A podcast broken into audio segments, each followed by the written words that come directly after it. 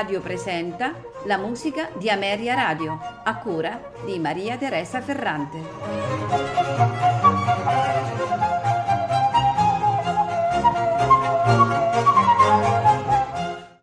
Buonasera e benvenuti alla musica di Ameria Radio. Questa sera ascolteremo delle composizioni di Georg Philipp Telemann, esattamente i quartetti TVV 43. Eh, sono quartetti in cui si vede come protagonista eh, uno strumento a fiato, il flauto, eh, il flauto traversiere o flauto a becco. Telemann fu uno dei più fecondi ed apprezzati sicuramente compositori di musica strumentale. Infatti fu autore di migliaia di composizioni, non solo di ogni genere, ma eh, eh, proprio di musica strumentale, in questo caso proprio di eh, sonate a quattro per strumenti sia a fiato che a corda.